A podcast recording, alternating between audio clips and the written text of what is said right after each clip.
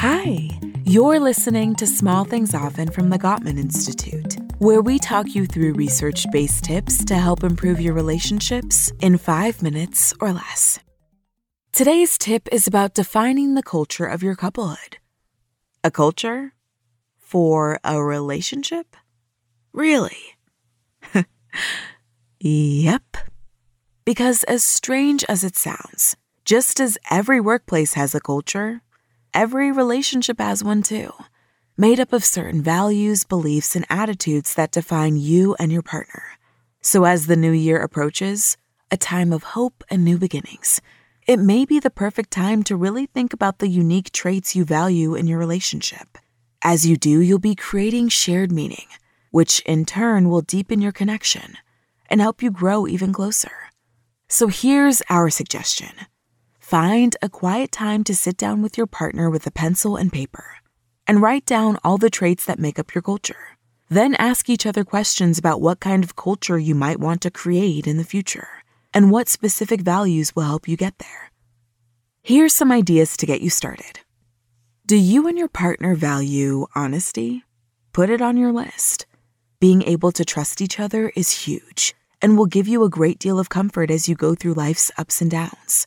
Or does your culture include the importance of intimacy? If so, how do you keep it fresh and alive?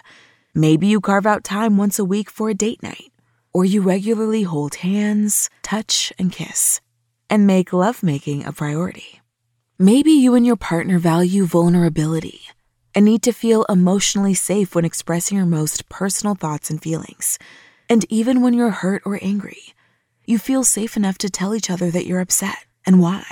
Or perhaps it's important to you to always treat each other with the utmost respect, to never shout or curse at each other. And if you get close to doing either, you take a break, make amends, and start over. For some couples, having fun is a crucial part of their culture.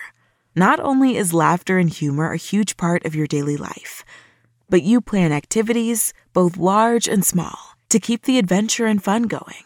Or maybe you value the slogan family first and pledge to always have each other's back and take each other's side no matter what happens. Because before anything else, you are a team. These are just examples of values that may be on your list. Yours should be unique to you and your partner, and then used as a roadmap to help guide you through your life together. And if at some point you find yourself drifting apart or going on autopilot in your relationship, you can always turn back to your list as a constant reminder of who you want to be as a couple.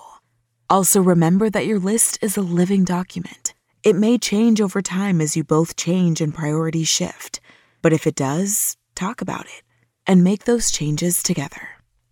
Today's small thing find some time to sit down with your partner and make a list about the culture of your relationship. Then weave those values into every aspect of your life. Tune into the next episode of Small Things Often for another quick tip from the Gottman Institute, helping you maintain and strengthen all of your relationships.